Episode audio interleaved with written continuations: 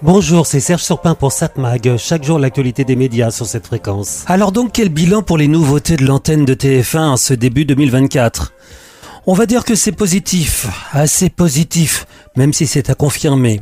D'abord la nouvelle matinale Bonjour, menée par Bruce Toussaint. Si ce lundi son lancement s'était fait en fanfare, on en avait beaucoup parlé dans la presse, et donc il y avait eu un effet de curiosité notable. C'est normal. La dernière fois que la Une avait occupé ce terrain sur la matinale, c'était en 1990, donc il y a 33 ans. TF1 avait pourtant été la première chaîne à occuper ce terrain de la matinale, et cela dès septembre 84.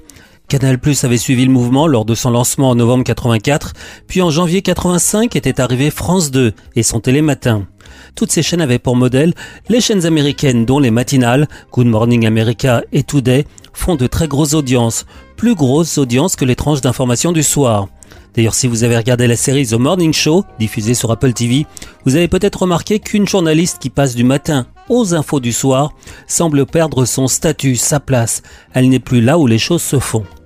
TF1 avait pourtant laissé tomber cette tranche en 1990 avec une logique comptable. Une matinale ça coûte cher, plus cher à fabriquer que de diffuser un dessin animé. Et comme à cette époque France 2 était loin dans les sondages d'audience, lui laisser la matinale n'était pas trop grave. Maintenant, c'est plus possible. Les audiences globales de France 2 se rapprochent de celles de la Une. Et ça, c'est pas digne d'une chaîne qui veut être la première chaîne de France. Donc, retour de TF1 avec Bonjour. Ce lundi 8 janvier, effet de curiosité, les audiences ont été bonnes avec 512 000 téléspectateurs et même un pic à 739 000 téléspectateurs en fin d'émission. Mieux, le programme est le leader sur les cibles principales, la fameuse ménagère responsable des achats de moins de 50 ans. Donc un retour positif pour la une sur cette case entre 7h et 9h30, qui juste là proposait un programme pour enfants qui n'attirait que 130 000 téléspectateurs de 7h à 8h30 et 60 000 avec l'émission Télé-Shopping qui suivait. Donc une audience pour TF1 multipliée par 3 même si France 2, ce lundi, restait leader de cette tranche, Télématin rassemblant 625 000 téléspectateurs, pour 20,1% de part d'audience. Mais la 2 avait quand même perdu 100 000 téléspectateurs par rapport à sa moyenne d'avant. Donc ça c'était pour le premier jour. Le lendemain mardi, retour à la réalité. Bonjour a perdu presque la moitié de ses téléspectateurs et Télématin a retrouvé ses couleurs, ses audiences habituelles sur France 2. Du côté des chaînes d'information, là aussi, retour à la normale. BFM et CNews ont fait plus d'audience que Bonjour sur TF1. Il faut dire que ce mardi était un jour d'attente de la nomination du Premier ministre. Et même avec du vide, les chaînes d'infos sont suivies, en attendant que quelque chose se passe. Donc TF1 va devoir faire son trou, comme on dit. Un travail à long terme.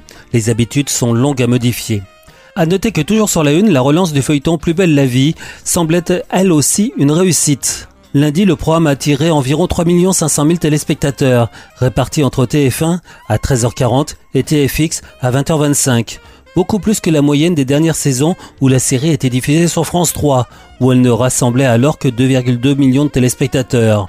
Pour TF1, il faut quand même rajouter les performances sur la nouvelle plateforme TF1+, dont on n'a pas encore les audiences.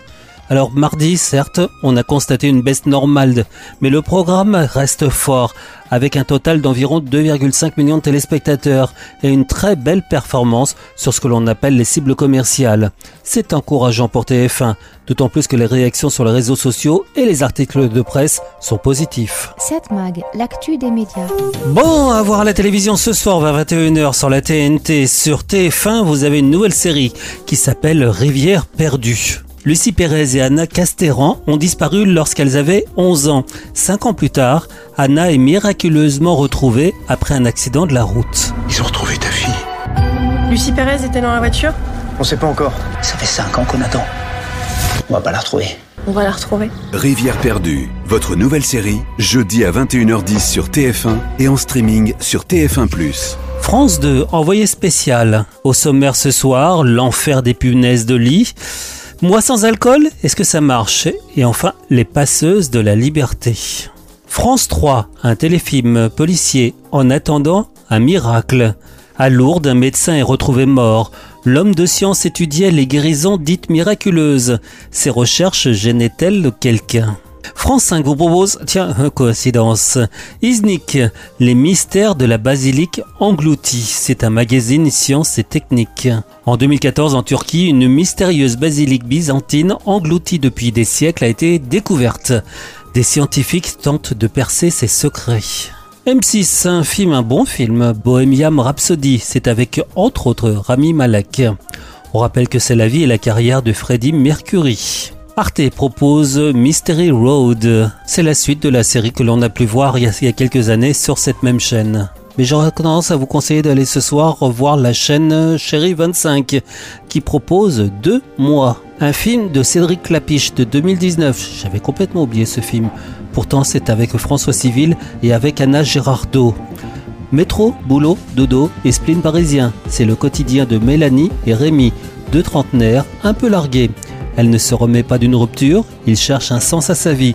Ils sont voisins, ne cessent de se croiser sans jamais se rencontrer. Bonjour. Bonjour. Euh, j'ai un problème de sommeil. Ah, j'ai un problème de je sommeil sais en pas ce moment, j'ai en ce je- moment, je dors tout le temps. Je dors pas bien du tout. Vous vous dites que c'était une vraie rencontre? Mais c'est quoi pour vous une vraie rencontre? Comment vous expliquez cette crise de panique dans le métro? Une, euh, une dépression? Peut-être. Faites confiance à la vie. Avez le droit d'être heureux. Vous avez le droit d'être heureuse. Bah oui, tu vois, hein. tout arrive. Donc ce soir, je vous conseille de regarder sur Chérie 25 le film de Cédric Clapiche, Deux mois. Moi, c'est M-O-I et non pas M-O-I-S. C'est pas deux mois, c'est pas la durée.